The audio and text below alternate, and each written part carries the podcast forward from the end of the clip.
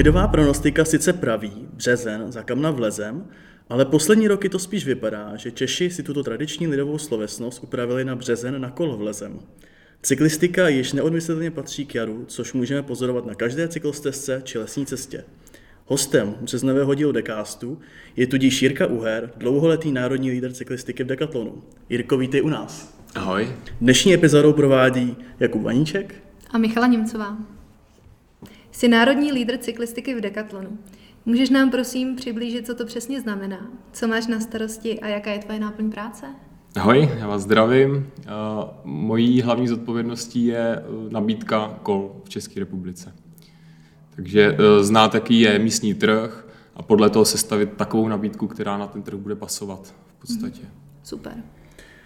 Jako v každém díle recastu jsme si pro tebe připravili krátkou cyklorostvičku. Nebude to teda žádná fyzická rostvička, ale slovní rostvička.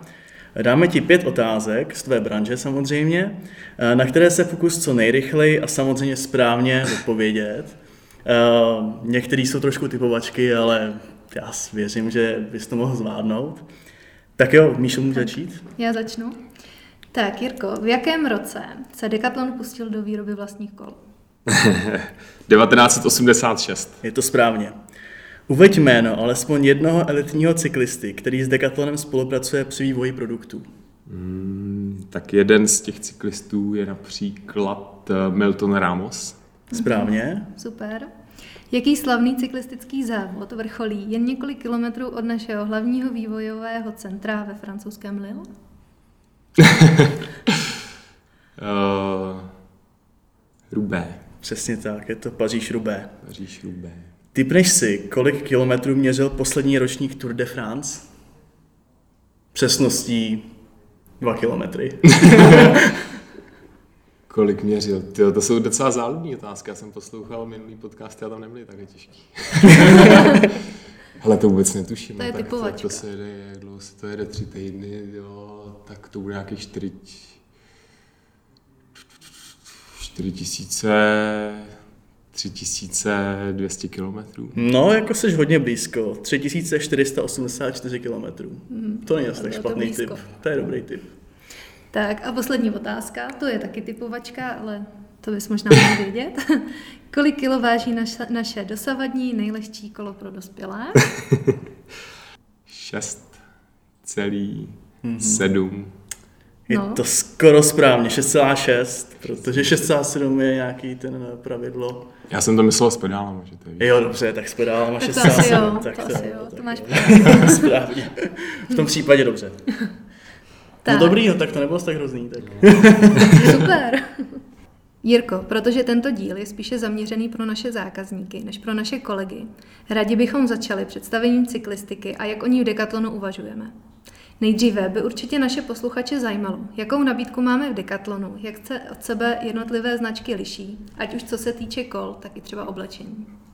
V rámci Decathlonu jsme zaměření na, na uživatele a uživatelské potřeby těch sportovců, takže to respektuje, koresponduje vlastně s cyklistikou. V současné době máme v nabídce, řekněme, tuším, pět, pět disciplín hlavních, na který se zaměřujeme. Jsou to horský kola, značka Rock Rider, jsou to silniční kola, kde máme dvě značky, Triban, která je zaměřená více na, na rekreační silniční cyklisty a gravel jezdce, a Van Rysel, což je taková jako výkonnost, výkonnostní silniční cyklistika. Dále pak máme segment Riverside, což jsou trekkingová kola zaměřená na potřeby spíš takových rekreačnějších cyklistů. A samozřejmě dětská kola, velké, velké významné zastoupení a, a městská cyklistika ještě. Takže kola, které jsou opravdu určené na ježdění po městě a součástí městské cyklistiky máme vlastně i skládací kola, takový to, to metropolitní ježdění. To vypadá na poměrně velkou, širokou nabídku. Chtěla jsem se tě ještě zeptat. Před několika lety jsme měli jenom značku Bitwin. Můžeš nám říct vlastně, proč došlo k tomuhle tomu postupnému vlastně dělení a rozdělení? Jo, to je docela důležitá, důležitý milník strategický v rámci celé historie. tahle ta transformace přišla někdy kolem roku 2017-2018 a, a ten hlavní princip, proč vůbec uh, jsme se tímhle tím směrem vydali, tak je ten, že chceme se zaměřovat víc na ty uživatelské potřeby. Protože do té doby v podstatě fungoval a existoval jeden tým, který vyráběl kola. A moc se neřešilo to, a byl to stejný tým, který vyráběl eh, horský kolo pro začínající jezdce a, a silničku pro pokročilý. Samozřejmě byly tam nějak jako roz, roz, rozházený podle těch jednotlivých disciplín, ale bylo to, bylo to takový jako uh, ne, řekněme, specializovaný třeba? Nebylo to nespe, přesně tak, nebylo to specializovaný. To znamená, ta hlavní myšlenka bylo, byla Eh, zaměřit se na ty uživatelské potřeby a z toho vycházelo změna organizace, aby se vytvořilo několik týmů, který budou přesně studovat ty potřeby silničního intenzivního jezdce, jak, eh, jak se na tom kole cítí, jaký kolo potřebuje, jakou výbavu na to potřebuje a což je úplně něco jiného, než je eh, jezdec, který jezdí po městě například. Takže se vytvořili týmy, které začaly řešit tady ty věci, aby se tomu pomohlo a aby se to vlastně i diverzifikovalo, protože ta image těch jednotlivých značek a, a těch uživatelů je eh, a, a potřeb je, je úplně odlišná, tak s tím vzniklo i vlastně to rozštěpení na několik uh, značek, řekněme. Za mě to jsou spíš takové jako disciplíny, ale, ale máme značený ty kola vlastně pod těma těma jednotlivými brandama. Když si vezmeme třeba Triban a Funraisel, tak to jsou silniční kola, oboje dvoje, ale jedna je pro výkonnost, druhá pro rekreační jízdu. Jaký je rozdíl vlastně v těch kolech jako takových? Jedno asi bude zaměřený víc nějaký agresivnější posez, druhý bude spíš na komfort. Dá se to takhle jakoby popsat? Jo, je to přesně tak. Je to přesně tak. Tam v rámci tý silní, toho silničního segmentu tam šli ještě dál, kde rozdělili uh, vlastně v té značce uh, do dvou částí, které jsou zaměření i vložení na ty, na ty uživatelské úrovně, protože je to trošičku jiný sport. Van Rysel se uh, zaměřuje vyloženě na jako intenzivní klasický silničáře, a, a, a všechno pro ně. Zatímco Triban je, řekněme, takovej uh, možná i v našich končinách míň známý uh, segment a to je taková rekreační silniční cyklistika. Hodně u nás to bylo spojené uh, se silnička, že to jsou prostě žiletky a, a 30 km, 30 km za hodinu minimálně na silnici a výkon, výkon ale je to takový segment, který jde víc tak, do takového jako rekreačnějšího stylu, jehož současným vývojem je dneska i gravel například, hmm. který nám dovoluje jezdit více po lese a na polních cestách, což Což o tom funraisu asi úplně nejde, že jo? Tam. Což o tom nejde. Ani to není právě cíl a, a když ta značka tuhle tu podstatu zná a pracuje s ní, tak uh, mnohem líp se pak ty produkty vlastně vytváří a jsou víc napasovaný na ty potřeby těch uživatelů. Mm. A ono to je v finále i pak víc pochopitelnější pro ty zákazníky. Jo, jasně, to dává smysl. To dává smysl. V České republice máme poměrně široký trh z pohledu počtu značek. Um, pokud bych si já jako zákazník chtěla pořídit kolo, proč bys mi Jirko doporučil, abych šla do Decathlonu? A třeba ne do nějaké speciálky nebo do jiného, třeba sportovního řetězce. Um, co bys tak řekl, že je třeba naše jakoby největší výhoda? Uh, no tak ono to je poměrně jednoduchý. On to je celý ten business model Decathlonu, který je na tom postavený. Naším jako cílem a naší misí je zpřístupňovat sport a přístupňovat cyklistiku, ale současně uh, závazek kvality, který máme na ty jednotlivé produkty, jako je, je ten, řekněme, jako prioritní závazek, až pak je to cena. To znamená, stále se bavíme o nějakém poměru eh, kvalita za tu nejlepší možnou cenu, za kterou to jde vyrobit. Mm-hmm. Takže uh, ono to je poměrně rozsáhl, rozsáhlý téma, jak jsme z toho schopni vůbec dosáhnout uh, nízkých cen a vlastně s takovouhle kvalitou lidi v tom kolikrát nemají ani jasno, jak je to možný. S tím souvisí i proč bych to doporučil, protože když to řeknu jednoduše, tak za mě a za tu dobu, co v Decathlonu pracuji, tak jsem pochopil, že jsme schopni dělat perfektní, kvalitní produkty za ceny, které jsou jako příjemné, jsou férové. Za mě jsou férové, že, že jsou adekvátní ceně toho produktu, aby tam bylo furt garantováno to, že ta firma je schopná fungovat, rozvíjet se, zaměstnávat lidi na těch trzích Takže se zaplatí, ale současně pro toho koncového zákazníka tam je, je, je velká přidaná hodnota, uh, že, že ten produkt má dostupný. Mm-hmm. Mm-hmm. Právě proto jsem se chtěla zeptat, protože ne většina posluchačů a zákazníků třeba ten náš koncept a takovýhle vysvětlení zná. Takže je super, že si to mohl takhle objasnit. Mm-hmm. Uh, nejenom vlastně naše cenová dostupnost, ale máme tam třeba i nějakou záruku a třeba i servis na těch kolech. Jo, jo, ono to je vlastně celý ten uh, to kouzlo těch nízkých cen, který tady, který, který lidi občas jim nerozumějí, tak je velmi jednoduchý. Uh, my v podstatě držíme pod kontrolou celý ten distribuční řetězec, který začíná tou první skicou uh, v té značce až po ten servis.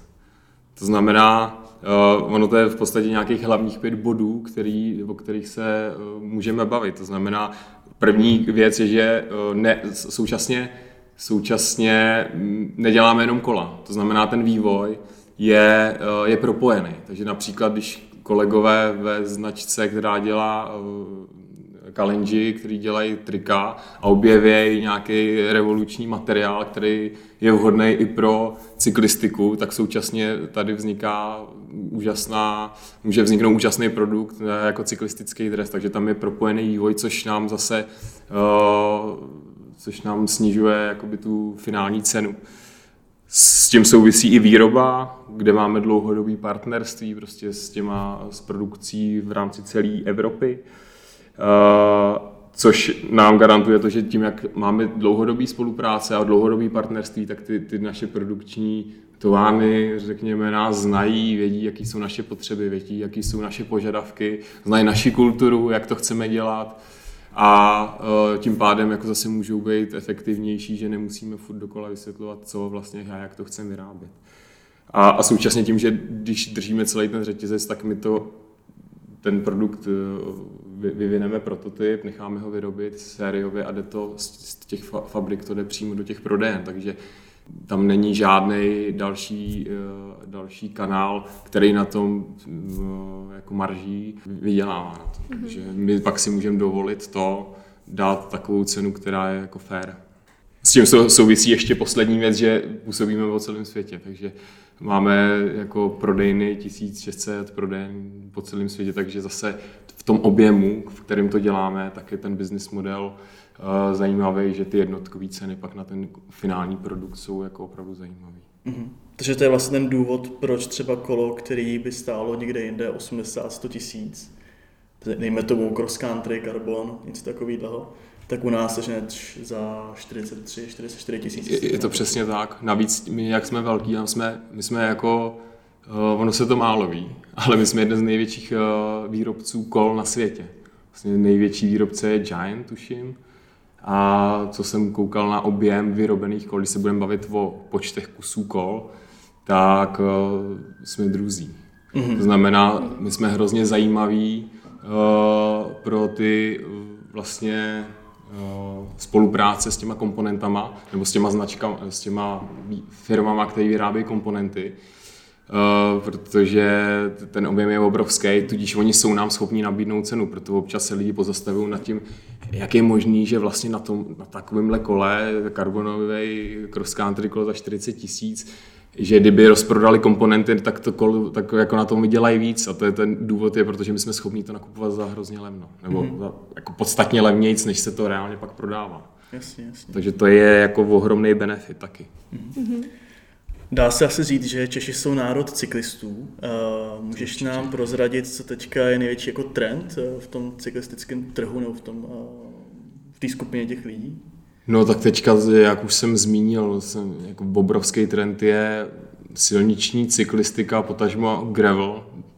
Dělá to na mě takový dojem, že dost, dost lidí přesedlává z takových klasických silničních kol na, na gravelie, kde to, to pole působnosti mají pak širší o, o tu přírodu, což prostě Češi jsou národ, který mají rádi tu přírodu a tímhle se otvírá taková ta, ten, ta, ta brána toho, že můžu jezdit pořád rychle, ale v té přírodě, což prostě na těch našich silnicích není úplně ono, není to úplně bezpečný kolikrát.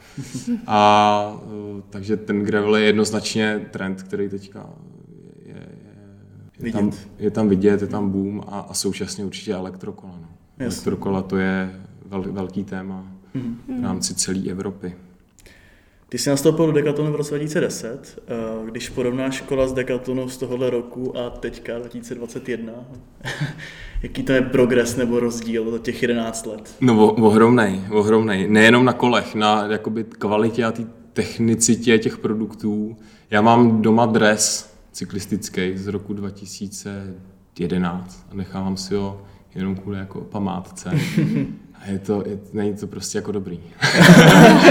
jako v, v, porovnání dneska, když si vezmu, a to byl jako jeden z těch lepších uh, dresů, a dneska, když si vezmu jako dres, který vyvíjíme tady uh, s profesionálama, tak to je, jako, to se nedá porovnat absolutně. A co se týče kol, to je úplně to samé. A, a už jak jsme se o tom bavili a, a bylo zmíněno, tak velkou, uh, velkou roli v tom hraje právě ta uh, to roztříštění té značky a to zaměření se na ty jako finální uživatele a ty potřeby, protože díky tomu jsme schopni vyvíjet opravdu jako produkty, které přesně pasují pro ty, pro ty cyklisty, kteří eh, vyžadují eh, ty, Nějaký specifika. ty, ty specifika. Mm-hmm. Nemáš ještě nějaký zákulisní info, že by se chystala nová značka? Teďka mě úplně napadá nějaký segment, který nemáme úplně mm. pokrytý, ale že by něco vznikalo novýho teďka? No, popravdě ne. A Mm, on to byl trošičku jo, jako extrémní situace před těma pár lety, že vznikaly značky na všechno možný. Teď je spíš ten trend trochu to optimalizovat. Takže například byly dvě značky pro městskou cyklistiku a, a pro vlastně skládačky, což byl samostatný jako část, která se teďka konsoliduje, že to budou dělat jako společně, protože to je pořád jedno hřiště, kde ty zákazníci jezdí, takže hmm. spíš teďka se tomu dává nějaký rozumný rámec. Eh, jestli si dobře vzpomínáme, tak kolo bylo úplně prvním vlastním produktem Decathlonu. Eh, čím myslíš a čím si to vysvětluješ, eh, že jsme místo například stanů nebo turistického baťohu vyvinuli první kolo?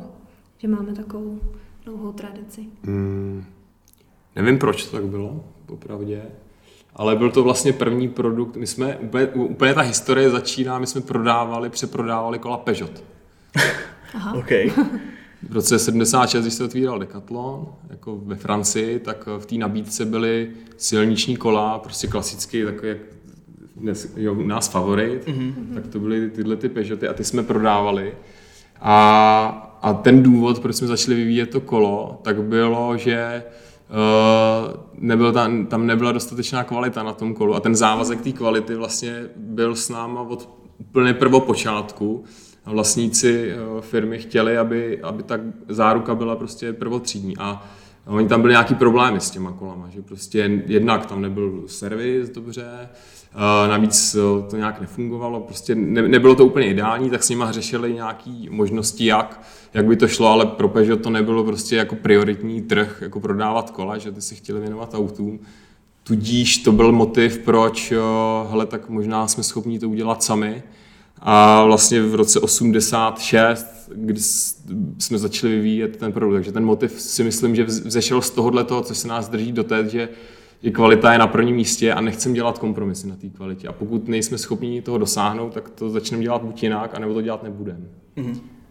Takže tohle to si myslím, že je takový jako důležitý uh, milník, no, nebo ten motiv. V prosincové epizodě byli našimi hosty eh, Fanda Jakl a Jirka Kasal, národní lídři pro běžecké a alpské lyžování, kteří část rozhovoru věnovali vývojovému centru ve francouzských Alpách s názvem Decathlon Mountain Store. Eh, má podobné centrum i divize cyklistiky? A jo. co tam můžeme najít? Jo, jo.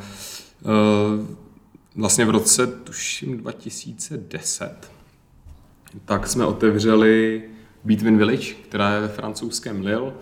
Vlastně Lille město je, je mekou dekathlonu, tam to celé začalo a po, po nějaký době vlastně se tam otevřela i asi 190 tisíc metrů čtverečních ohromný jako vývojový centrum Eh, nazvaný teda Between Village, kde se uh, zač, jako začalo koncentrovat veškerý ten vývoj kol. To znamená od prvních skic a, a, a vytváření vůbec těch prototypů. Oni jsou tam schopni vytvořit kolo od A do Z.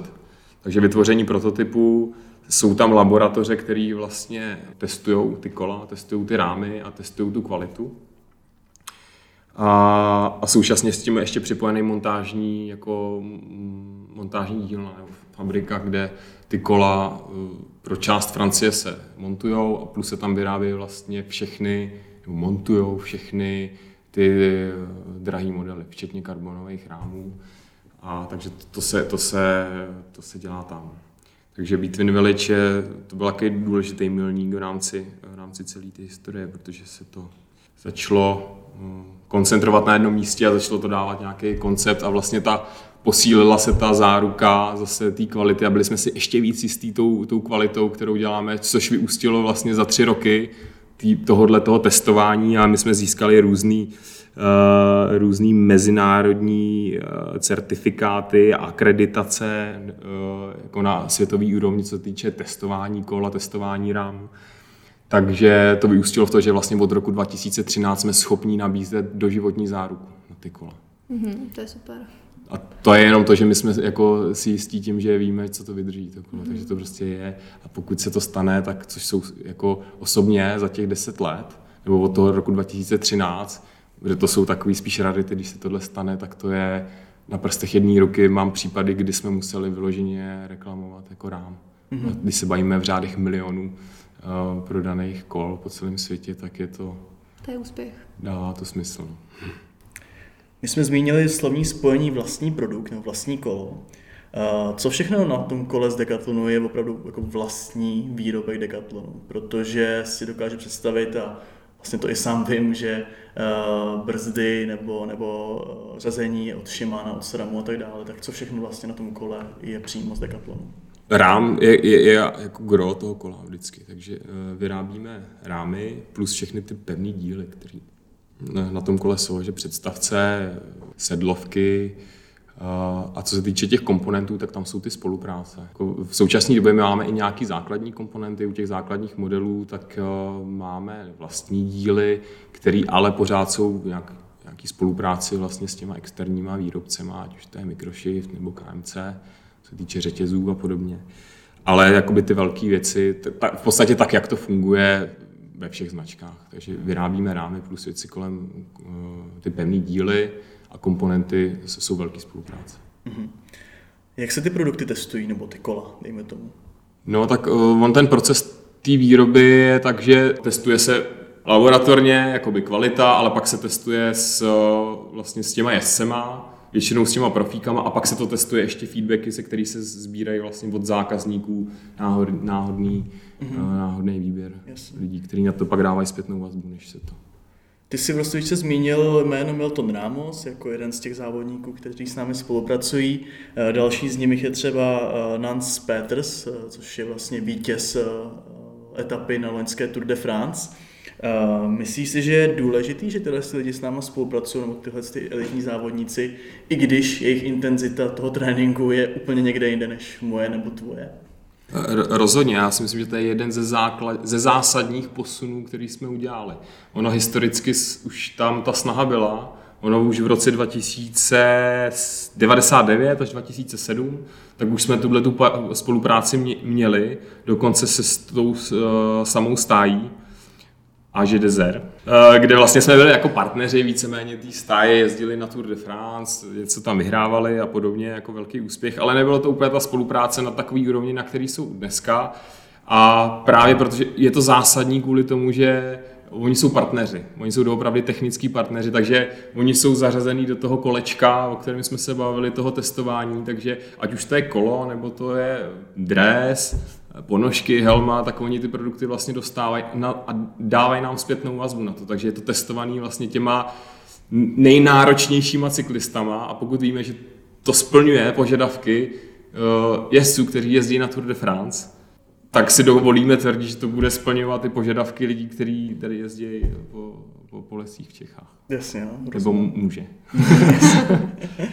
Ale Češi jsou velmi náročný národ, takže ani to nikdy nestačí. Eh, ty jsi říkal, že se eh, ty kola montují, ty nejvyšší modely přímo v Lille, eh, v Decathlon Between Village. Kde ještě jinde, kromě, kromě Francie? Jo, to je zajímavá otázka. My, jak jsem už zmiňoval, co se týče toho distribučního řetězce, který máme, tak naše vlastně montovny jsou umístěny víceméně v Evropě. 98% kol, který se prodá v Evropě, se montují v Evropě. Takže ono to je zase jeden z důvodů té ceny, že my nemusíme transportovat nikde, prostě nesmyslně a platit e, ohromné množství za dopravu. Eh, a současně zase máme pod kontrolou tu kvalitu. Přece jenom prostě ta, ta kvalita eh, montážních linek v Evropě je trošičku na vyšší úrovni. Mm-hmm. Tak teď se přesuneme z Evropy a z Francie zase zpátky do České republiky. Ta vlastně situace, kterou teď vlastně všude na světě máme, což je vlastně ta naše pandemie COVID-19, bohužel. Chceme se zeptat, jak to ovlivnilo tvůj segment celkově. Hmm, zásadně. No. Zásadně. Žijem teďka v divoké době, která začala uh, v loni na jaře a ten dopad nevypadal, že bude tak, tak šílený a, a jak, jak ve skutečnosti je a ještě bude. Uh, já když to řeknu ve zkratce, ono to je obsáhlý téma. Mimochodem jsem napsal článek o tom, který máme na, na našem blogu, kde to je vysvětlený víc do detailů, ale v zásadě, co se stalo, tak pandemie přinesla to, že se pozavíraly veškeré fabriky všude, nejenom naše, ale vlastně i těch našich partnerů, který dělají a vytvářejí ty komponenty eh, na ty kola. V momentě, kdy se to otevřelo, tak eh, prostě byli ve skluzu, mm-hmm. co se týče těch náhradních dílů. A ono pak teda sice ještě do toho hrálo roli, že cyklistika jako sport byl podporovaný sport v rámci nějakého vlastně světovou zdravotnickou organizací a byla to jediná možnost, co, co, co, šlo dělat v rámci, v rámci pandemie, takže byla obrovská poptávka po kolech celosvětově. No a najednou se stalo na konci roku, že jak tam byla mezera té produkci, tak uh, ty díly chybějí. Mm-hmm.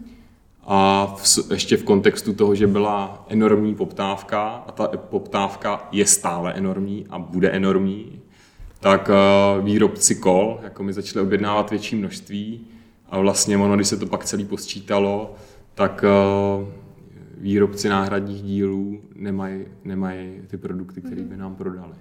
Tomu se vlastně oslým můstkem můžeme dostat k té mý druhé otázce, která je vlastně, když porovnáš rok 2019 a 2020, tak eh, jaký je právě mezi tím rozdíl v těch prodejích třeba? Teď už si to jako by nakouslo, ale...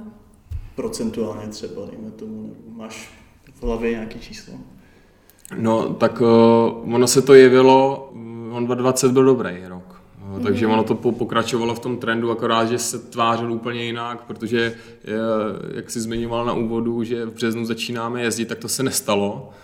A začali jsme jezdit až květnu, ale začali jsme jezdit mnohem víc, takže vlastně procentuálně jsme rostli v roce 2020 a, a ten potenciál a ta kapacita do letošního roku je pokračovat v tom trendu, ale problém je to, že jsme u, u, jako zabržděný v tom, že není co vyrábět. A to se netýká jako jenom Decathlonu, to se týká vlastně celého světa. My jsme v kontaktu, se eh, vtipný je to, že vlastně konkurenti najednou začali být kámoši a začali si volat a psát si, a jak to s váma vypadá, protože nikomu se tomu nechtělo moc věřit, že jako to je všude. A co jsem měl poslední eh, telefonát tady s, eh, s místní fabrikou na Moravě, tak říkali, že čekají na nějaký vidlice, mají čekací dobu dva roky. Takže oh. připravuju objednávku na 2023 a, a tohle to je jako je teďka realita. No. Takže... Mm-hmm. Oh, yeah. A proč se prostě ty kapacity nějakým způsobem nenavýšily, nebo když ty přichází kšefty, že jo, Shimano no, jako, a tak dále. To, to nevím, to nejsem schopný jako soudit, tohleto a ono to asi nebude hned, že jo, ono mm. asi ne, nepostavíš fabriku a nezaměstnáš mm. stovky lidí mm. s ohledem na to, že jako nikdo neví, co bude. Že? Mm. Ono je možný, že za rok budeme všichni proočkovaný a, a poptávka po kolech spadne a bude poptávka po skvoši a po badmintonu a najednou jako Shimano může tady zůstat eh, nevyužitá kapacita. Zase bychom předělávali fabriky na kola, tak zase na badminton. Takže to, ono to je takový, že ta doba je hrozně nejistá, nikomu se nechce moc do velkých věcí, no, si myslím. To je jako můj mm. subjektivní názor, nevím, jestli to tak je. Mm-hmm. Takže tímhle výpadkem jsou postižený úplně všichni výrobci, dá se říct. Jo. Nejenom Decathlon jako takový. Je to tak, no. Je to tak. Prostě nejsou díly a není, není jako moc z čeho vyrábět. Takže v podstatě, abych tady nekreslil úplně nějaký jako mega černý scénáře, všechny objednávky, které oni uh, mají položený, tak ty dojdou, ty kola nějaký budou, ale nebudou schopni vykrýt tu, ten objem té poptávky. Takže pokud se bavíme, že v roce 2019 byla poptávka X a uh, dva roky po sobě to roste 20-30%, takže nebudou schopni vykrýt to, co je všecko navíc. Jo. Takže eh, ty kola, řekněme, budou třeba na úrovni objemu roku 2019, což z toho vyplývá, že jako to bude mizet prostě rychleji v průběhu té sezóny. Já si dokážu představit, že prostě malý, eh, malý obchůdky, který dělají objednávky jako jednorázově, takže budou mít kola na začátku sezóny, který se vyprodají a prostě pak už se bude muset čekat na další zá, závoz. U nás je to, máme trošku výhodu v tom, tím, jak jsme objemní, tak my to nemáme jako jednorázovou objednávku. Nám ta produkce chodí vlastně celoročně v rámci týdnů, takže jako pozitivní zpráva pro zákazníky je to, že bude možný to kolo koupit, jenom prostě to bude třeba komplikovanější. tak super, to je další oslý můstek hnedka na moji další otázku. Eh, když se na to koukám z hlediska ehm, zákazníka, chtěla bych si pořídit například ehm, gravel kolo, tak co já pro to můžu všechno udělat? Jak no. si to pohlídat a tak dále. Hmm, tak eh, samozřejmě jsou segmenty, které jsou ovlivněny víc, které jsou ovlivněny méně. Eh, gravel segment je ovlivněný trošku víc, co se týče těch náhradních ale ty kola jako budou. Já když se podívám do systému, tak tam jsou prostě stále nové objednávky, které mají přijít eh, do těch, do těch skladů. Mm-hmm. Problém je to, že ono, když přijde pro celou Evropu tisíc kol, a je v Evropě 10 tisíc lidí, kteří si to chtějí koupit, tak to zmizí za tři dny, víme to sami z Loňska, když jsme tady sledovali taky nějaký kola, když už byl ten případ taky.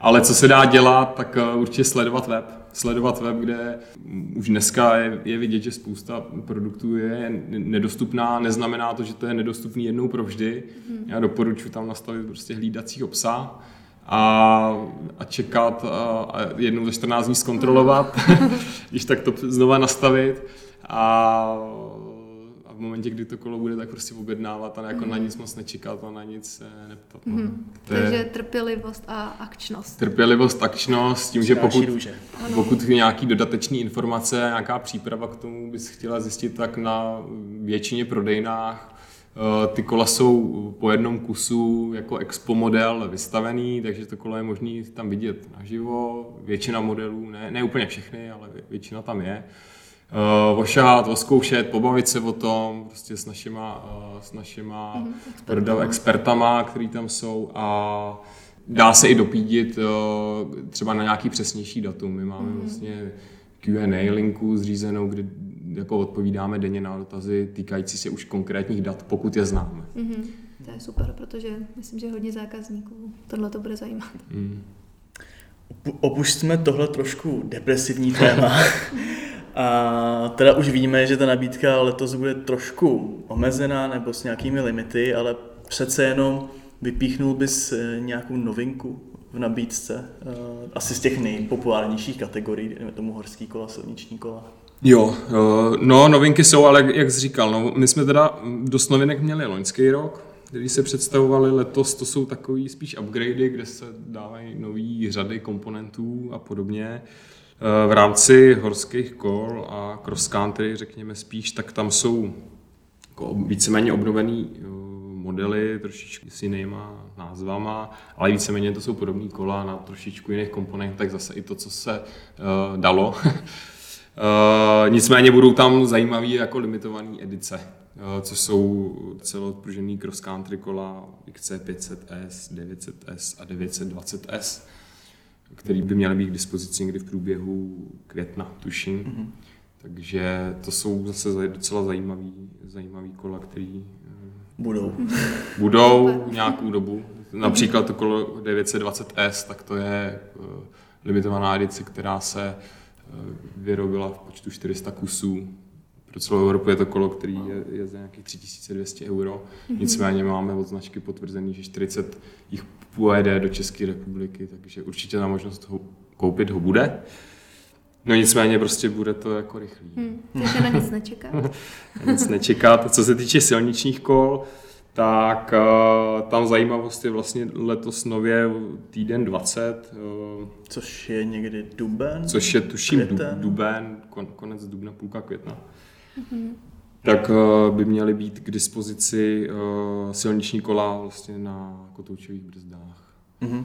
Takže modely, který zase rámový sady, který zákazníci můžou znát už z letošního roku, který byly nový EDR, a nicméně s novýma kolama a disky. Mm-hmm.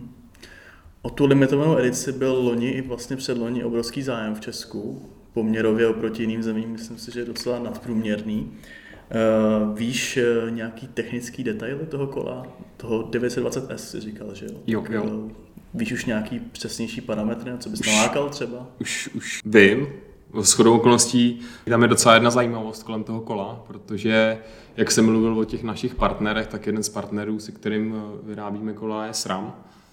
A oni budou představovat novou řadu vlastně uh, řazení, což bude GX a XS a my budeme jedni z prvních vůbec, kdo to na, bude mít oblečený eh, na, na kolech. Mm. Takže oni mají s chodou okolností zítra představovačku SRAM video, kde budou představovat tuhle tu, mm-hmm. tu řadu a do té doby to bylo vlastně jako tajený, takže jsme ty informace moc k tomu neměli, nicméně včera jsem dostal info, co, jak to bude osazený a myslím, že už vlastně to můžu i říct teď. Uh, jo, bude to, bude to vlastně karbonový kolo, karbonový s, s hliníkovou stavbou zadní, budou tam karbonový kola Reynolds, uh, Sit Select Plus uh, vidlice, uh, tuším, a ta váha bude někde 11 kg mm-hmm. na celopéru. Slušný. Pěkný. A cenovka 3200. A bude tam právě ten SRAM GX a XS. Takže elektrická sada, jestli se nepletu, myslím, že by to mělo být. Zjišťujeme uh, a vy se dozvíte určitě víc na našich sociálních sítích, uh, až to bude aktuální někdy v tom týdnu uh, 25, jsme se bavili, myslím. Týden 28. 28, takže někdy v půlce roku. Dali jsem možnost i našim posluchačům zeptat se na sociálních sítích tebe, Jirko, co by je zajímalo. Na Instagramu máme dotaz od uživatele, který se jmenuje Jen Honza a ptá se, na čem jezdíš, co máš za kolo? Před dvěma lety jsem si pořídil RC 520 náš Triban, na kterým frčím a přizul jsem si ho a udělal jsem z toho takového pologravela, takže teďka je to moje vášení, takový gravel. Super. Uh, další otaz z Instagramu. Mate z Hurva se ptá, jestli naše celodpružený kola jsou vhodný i na enduro. Některý jsou, některý nejsou. Tam zase, jak jsem zmiňoval na začátku, je potřeba si uvědomit, jaký ten segment, o jakém segmentu se bavíme. Takže máme třeba celoodpružený kola v tom uh, MTB Trail, který nejsou na to vhodný, protože to je víceméně pružení, který je primárně pro komfort jako rekreačních jezdců. Nicméně máme uh, segment All Mountain Call, kde máme AM100S a AM500S, což jsou dneska dvě kola, které jsou vhodné. Pak je tady ještě dotaz z Facebooku od Arnošta Čelaka, doufám, že to čtu správně, uh, který se ptá nebo namítá, že Některá kola, které jsou zajímavá, která jsou zajímavá, tak nejsou dostupná. Myslím si, že Jirka to vysvětlil poměrně, poměrně dobře v té předchozí části, kde vlastně mluví o, tom, o těch anomálích, co teďka jsou vlastně na trhu, takže asi tohle vysvětlení doufám, doufám bude stačit. Co tam máme dál? Ještě tady jsou nějaké dotazy? Mm-hmm. Potom Nick Sex z Instagramu se ptá, žiletka nebo bike? uh, uh, já jsem dlouho jezdil na žiletce. Uh-huh. Já jsem dělal triatlon, a, ale s věkem mě víc baví jezdit mimo silnice mm-hmm. v přírodě. Na tvém takže, takže gravel. takže přesně mezi teda. Ani, přesně mezi. ani žiletka, ani bike. tak ani jedno. Tak přišel dotaz ještě na Facebook. Vít Rusanov se ptá, jak to vypadá s letošní sezónou ohledně novinek? Budete mít nějaké zajímavý hardtail kolem 25 až 30 tisíc kč? Jo, určitě tam v kategorii cross country kol jsou tam tuším tři kola, XC100, XC120, XC500, které jsou v té kategorii 20 až 30 tisíc, mm. jsou rozhodně zajímavý kola. Cyklistiky sice není nikdy dost, ale pojďme se přece jenom zaměřit i na jiné věci. Jak ty se do Decathlonu vlastně dostal, Jirko? Já jsem se dostal do Decathlonu přes sport, překvapivě. Překvapku. já jsem studoval v Liberci technickou univerzitu, obor podniková ekonomika. Nicméně jsem si šel koupit permanentku do posilovny a vlastně tam probíhal v rámci toho takového dne, kdy, jako den otevřených dveří, tak tam probíhal nábor do nějaký firmy, která se jmenovala Decathlon a stáli tam dva takový maníci, kteří uh, jako se ptali těch uh, lidí, co tam stáli v té frontě, jestli nechtějí pracovat v Decathlonu. Byl tam vlastně flipchart, uh, s, jako s obrázkem, kde byli sportovci a že to je sportovní obchod, který jsem absolutně neznal. Takže skrz takovýhle nábor, takže jsem tam začal dělat prodavače na poloviční úvazek v průběhu uh, vlastně posledního roku studia. Pak jsem v Liberci zůstal jako vedoucí oddělení po škole a tam jsem měl na starosti teda už cyklistiku, jako prodavač v cyklistice a, a servis jsme měli. Potom jsem tam zůstal jako vedoucí oddělení cyklistika, uh, servis, pak mi k tomu připadly ještě lyže. To jsem byl do roku 2013 a pak jsem dostal příležitost otvírat novou prodejnu jako ředitel v Hradci Králové, mm-hmm. kde jsem uh, tu jsem otvíral v červen 2013 do roku 2016 a vlastně při této práci už jsem se začal koketovat uh, s misí uh, národního lídra pro cyklistiku. Ono to nebylo ještě v této formě, jako to je dneska, to spíš bylo víceméně kontakt eh, se značkou a aby jsme aspoň začali trošku upravovat nabídku, nabídku pro český lokální trh, protože ve Francii tam je to trošku jinak, to vypadá jiný, jiný potřeby a oni velmi často byli pak duplikovaní do těch ostatních zemích, takže jsme začali pracovat na tomhle. A od 2016 jsem se přesunul do Prahy, kde jsem vedl prodejnu na Černém mostě. To bylo do roku 2018. Nicméně, jak jsme se rozrůstali, prodejny se otvíraly a bylo potřeba se věnovat těm už jednotlivým, těm důležitým sportům víc a víc, tak jsem dostal příležitost se tomu věnovat vlastně na full time cyklistice, takže od roku 2018 už vyloženě jako country sport leader pro cyklistiku. Jasně.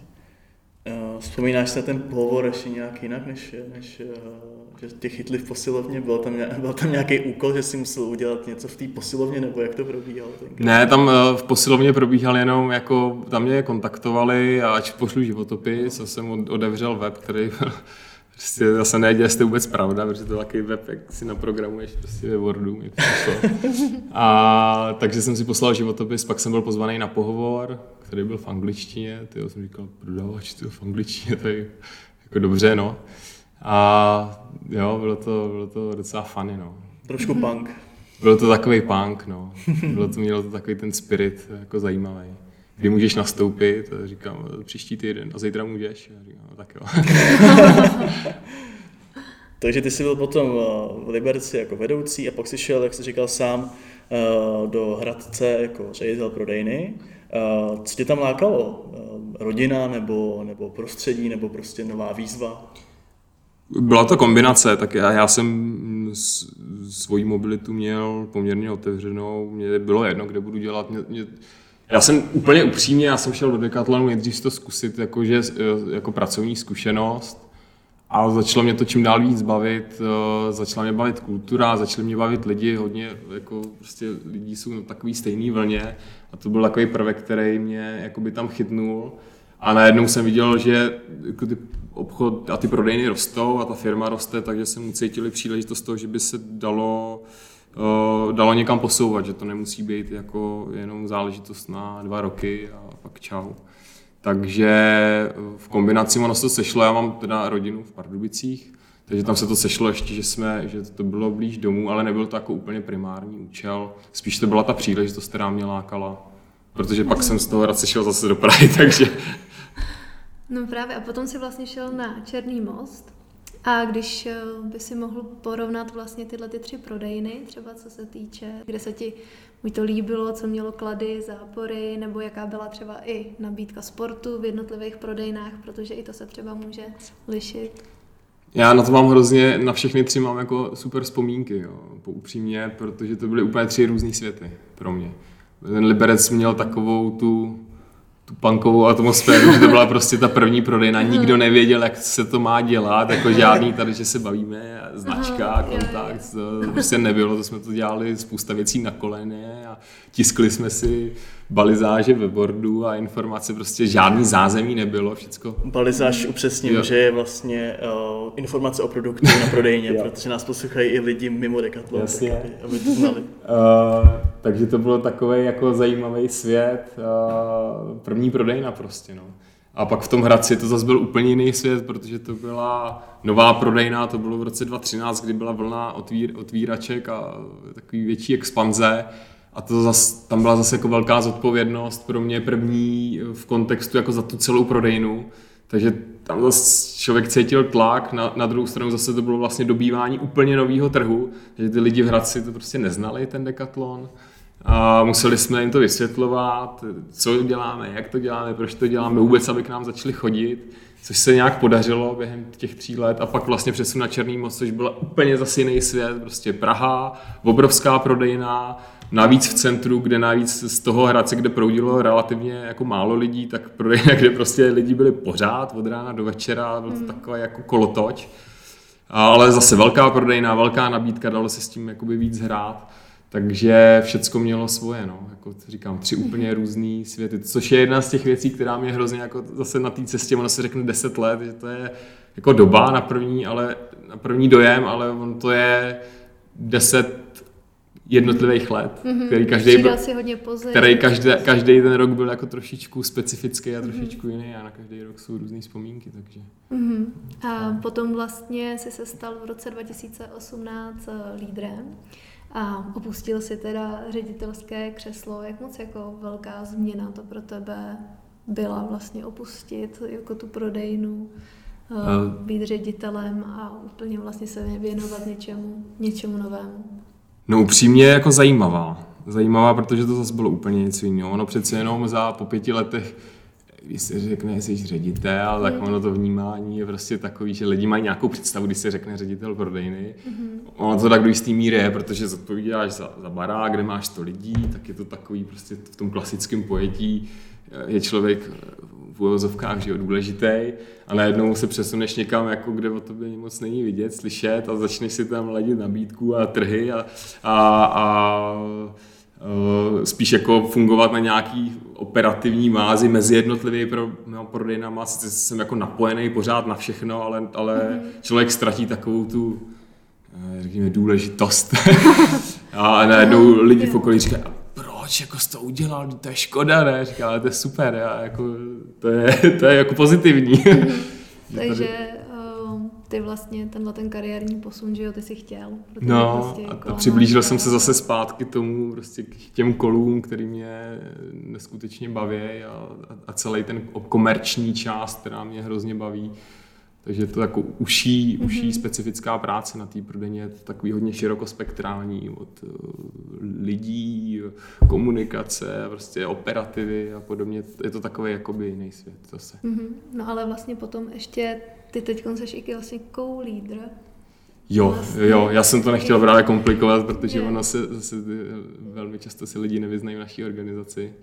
Ale je to tak, já současně ještě kouču dva, dva ředitele uh, v současné době mm-hmm. uh, v Letňanech a v Jihlavě, uh, kterým zase mám nějakou zkušenost, takže se snažím nějak sdílet a oni, aby si s tím nakládali podle svého. Mm-hmm. A, a spolu zodpovídám za, za prodejnu v Letňanech, takže mám mm-hmm. tam kus zodpovědnosti ještě, ještě týhle. Teď zase trošku otázka z jiného soudku.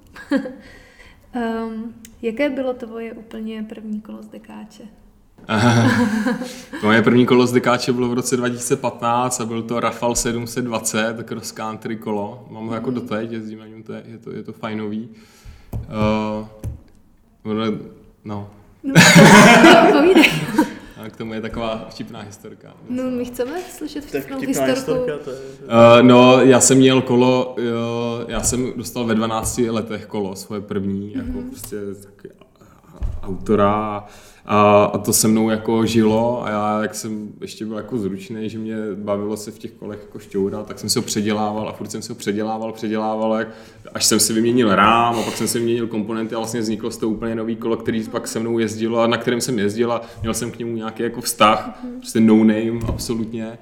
A jezdil jsem na němi v dekáči, když jsem dělal jakoby tuhle tu misi, protože nebylo to, eh, nebylo to nějak jako, ten si říkal nic proti ničemu a pak v roce 2015 za mnou přišel právě náš country leader a říká, na ty jsi lídr pro cyklistiku a nemáš naše kolo, jo. a já jsem říkal, no, jak je to možný? a já, OK, jako to je pravda, no. A jo. Jo, tak takže, to bylo tako, takže to bylo takový, že uvědomění, že okay, něco s tím udělám. No a dobře, a kolik kol teda z Decathlonu máš? Máš dvě kola? Mám dvě, mám dvě. Já jo. se snažím minimalizovat Jo, to je super, eh, no. věci a, a svůj život, takže dvě mě stačí úplně bohatě. Mhm. I když samozřejmě z každý rok, když vy- vyjedou nový modely, tak tady špekulujeme a tohle je super a, No. a ještě tam možná tohle a tamhle to a tamhle to a vyměním a koupím a prodám a, a ne, snažím se držet při simple. Jo, jo, to je super. Jo, tyhle debaty v kanclu jsou super, no. Vždycky tady lítají modely, a plány a tak dále, a tak dále. A Jirko, vyrážíš čas od času na nějakou cyklodovolenou? Buď to, že třeba naložíš uh, kola do auta, nebo takový ten klasický uh, styl a la touring s nosičem a taškama, nebo... Na touring se připravuju mentálně, Mhm. jo, ten mám v plánu, ale eh, jo, jezdíme, jezdíme pravidelně v létě takovou týdenní cyklodovolenou, rekreační s- se ženou a s bráchou Mhm. rů- na různý místa. Měli jsme v plánu teďka Rakousko, který padá, takže eh, jsme nakonec skončili na Moravě. To je taky super to místo. je taky super místo. No. Já jsem byla loni na kolech, to je fajn. Takže tak jo, snažím se no, nějak jezdit. Mhm. A se večer nebudete nudit. Ne, to, to určitě ne. A říká, že takhle jezdíte pravidelně, tak která lokalita tě nejvíc zaujala, nebo kam bys třeba doporučil někomu vyrazit na kolo, specificky na kolo třeba. Jo. Jo, Já jsem tam nebyl, ale slyšel jsem o tom spousta zvěstí a láká mě to a to je Slovinsko. Mhm. Na Slovinsku, eh, kde je to jako úžasná příroda a, a možnosti, a takže to, to mě jako láká, tam jsem nebyl a chtěl bych tam jet. Ale mně se líbí, jako já je, upřímně nejsem takový, že bych objížděl úplně pravidelně a znal lokality a podobně. Mě, mě to baví jako jezdit prostě. Mm-hmm. Takže já kolikrát jezdím prostě od baráků a, s, a jsou to takový krátkodobý nárazovky, že si řeknu, že přejedu tam 100 kilometrů, tam přespím a, a pak jedu třeba zpátky nebo v okruhy, které jsou na různé místa. Mě baví i to jako cross country kolo, takže uh, je to takový mix úplně.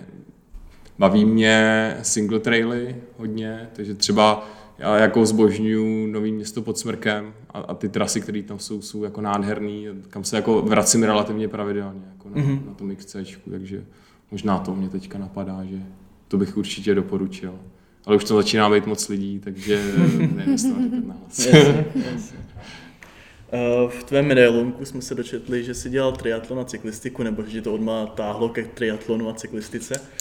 Eh, Co to znamená odmala? To asi triatlon se nedá dělat v deseti letech, nebo, nebo dá? Ne, ne, ne, ne. Já jsem, eh, já jsem hrál fotbal Aha. od mala, 5 až 15 let. Mm-hmm. Ale pak uh, to přestalo dávat smysl. A zkoušel jsem si takový pouťový triatlon, někde hrozně mě to chytlo. Já jsem měl vztah ke kolu od malička, to jsem se prostě jako kola rozebíral. A to, to bylo od mala, to bylo fakt od těch 12, už jsem se šťoural v kolech. Táta měl ohromnou dílnu, takže jsem měl přístup k nářadí. Tak kolo mě bavilo a k tomu jsem hrál fotbal. A pak uh, jsem si zkusil jeden pouťový triatlon a jako chytlo mě to, kolo mi šlo, běh mi relativně, no, spíš nešel. Plavat, plavat mě docela taky jako šlo, takže jsem se vrhnul do toho let, dělal jsem to asi pět let, tuším pět let, než jsem nastoupil na vejšku, tak jsem se tomu věnoval nějak pravidelně, no, jezdil jsem jako český pohár, jsem objížděl, bez nějakých jako speciálních výsledků, ale bylo to takový hm, jako na pravidelnější bázi a tam jsem právě hodně jezdil na silničce, ale měl jsem i nějaký nehody zase na silnicích a, a trošku mě to i odradilo pak mm-hmm. od toho dalšího ježdění. Jasně. A co tě vlastně táhlo k cyklistice už od mala? Nebo ty jsi říkal, že táta měl dílnu, kde si mohl ty mm. kola různě rozebírat, tak to byla rodina? Nebo... Mm, nevím, popravdě asi, asi jo. On táta byl prostě taky, my jsme měli doma kola, a používali jsme. Já jsem z Parduby, co tam prostě ta, ta ještě kultura jako toho ježdění na kole je poměrně velká, že tam se mm. fakt přepravuješ všude na kole, takže ty kola jsme měli všichni a táta měl tři a, a opravovali jsme si je, takže byl jsem jakoby v tom a bavilo mě to. No. Mm-hmm. Když jsi říkal ten triatlon, že to plavání jako ti docela šlo, běh nic moc, takže cyklistika byla asi nejlepší část. Jo, to tam, to je v Tam krvi. si dominoval. To je v krvi. No. v krvi. A co takový Ironman a podobné distance pro skutečný nadšence? Až něco takového plánuješ? Nebo mm, co to no, říkáš? Plánoval jsem jako polovičního eh, v loni. Mm-hmm. Ale závod byl zrušen, já jsem začal trénovat, mm-hmm. jsem si chtěl splnit takový jako cíl osobní, ale eh, nakonec závod se nějak posouval, bylo to v září v pěti stupních a to jsem, do toho se mi prostě ne, nechtělo. Navíc tělo upřímně mě prostě uh, furt nějak zrazovalo. Nevím, jestli to bylo psychický blok vůči tomu, Aha. ale v momentě, kdy jsem začal víc běhat, tak mě začaly víc bolet kolena, když jsem začal jezdit na kole, tak mě to taky bolely záda. Věci, které se mi nikdy neděly, se mi začaly dít, když jsem začal trénovat na Ironmana, tak jsem říkal, hele, to je možná nějaký signál. A v momentě, kdy Aha. jsem to odpískal, že na to kašlu, tak mě všechno přestalo bolet, takže jsem říkal, OK, Aha. rozumím. Tak, asi. takže, takže nevím, eh, nechávám to otevřený, jako do jistý míry mě to láká, jako challenge, ale nechám to otevřený. Takže ti to láká, jako, že by si to chtělo splnit, jenom jako, že to je něco prostě mm. nějaká jako super, mm. super. Ale dokážu asi bez toho i žít. Jo, jo, to, to je nechávám, nechávám tomu volný průběh. No a e, čím si vysvětluješ popularitu těchto těch vlastně jakoby extrémních třeba uh, závodů? Protože čím dál tím víc jako si to lidi chtějí vyzkoušet a splnit si něco takového? Nevím, lidi se nudí asi. lidi si chtějí huntovat tělo. Lidi si chtějí huntovat, netuším. Každý má různý motivy. No. Uh-huh. A tvoje budoucnost v dekatlonu? Víš už třeba, kam by chtěl směřovat, kam směří tvoje další kroky? Mm, ani teďka to není téma. Mm-hmm. Jako nějak se nad tím úplně zamýšlet. Já jsem v kontaktu se značkou aktivně, mm-hmm. Když tam byly, byly nějaké nějaký možnosti jakoby větší spolupráce, ale ono skrze zase covid, tak uh, všechno se jakoby utlumilo, takže je to taková otevřená věc, zatím, zatím mm-hmm. není nic uh, konkrétního. Tak jo, super, to bereme, chápeme. A je něco, co by si chtěl tady třeba dokázat eh, v Decathlonu, nebo když si něco jako řekneš, co by byl tvůj um, nějaký ne, vyšší cíl, ale asi, nějaký vyšší cíl, co bys tady si chtěl? Uh, já budu k vám úplně upřímný, já své cíle jsem si splnil. Aha. Tak to, to bylo co? Šťastný člověk. Uh, tak já jsem, mým jako cílem byl dlouhodobě se stát ředitelem prodejny a pak uh, se jako věnovat právě této práci, kterou teď dělám, což byl jako jeden z těch řekněme, snů, takže mě to jako baví teďka, co dělám a nemám potřebu se jako jenom vymýšlet umělé cíle dál, takže já jsem spokojený, tak to je a nechávám věci plynout. Mm-hmm, super. Takže dělej, co tě baví, spokojený nebo spokojený, všechno to zapadá do toho. Jo, jo, musím říct, že, že je to tak teďka. Když ještě by mohly být jako víc kol. je to úplně super. Jsou nějaké věci, které úplně neovlivníme. Na úplný závěr naše obligátní poslední otázka a to je, koho bys nám doporučil do dalších dílů? Někoho se zajímavým příběhem nebo kdo dělá třeba eh, sport na vrcholové úrovni? Napadá hmm. ti někdo? Tyjo, tady je takových zajímavých profilů v této firmě, že, že určitě Nikoho najdete. to my, to my samozřejmě, máme, my máme list. To máme samozřejmě taky eh, hmm. list, ale přece jenom naše oči nevidí úplně všude, tak eh, se vždycky ptáme našich hostů, jestli by něco, nebo respektive někoho doporučili. Ale můžeš to samozřejmě nechat otevřený, nebudeme tě do ničeho tlačit. Hmm. No, jako jako ne, nechci říct jméno jedno, já opravdu myslím, že je to na list. Mm-hmm. Na list tady a vy jste se ptali proč tohle a... Chápeme. Tak se tak domluvíme potom po vysílání. Super. Náš podcast je u konce a my moc děkujeme Jirkovi za jeho účast. Já děkuji za pozvání. A my děkujeme i vám, že jste nás to poslouchali až sem. Připomenu, že ostatní díly podcastu Decast najdete na Spotify, YouTube a Apple Podcast. Od mikrofonu se loučí Jakub a Míša.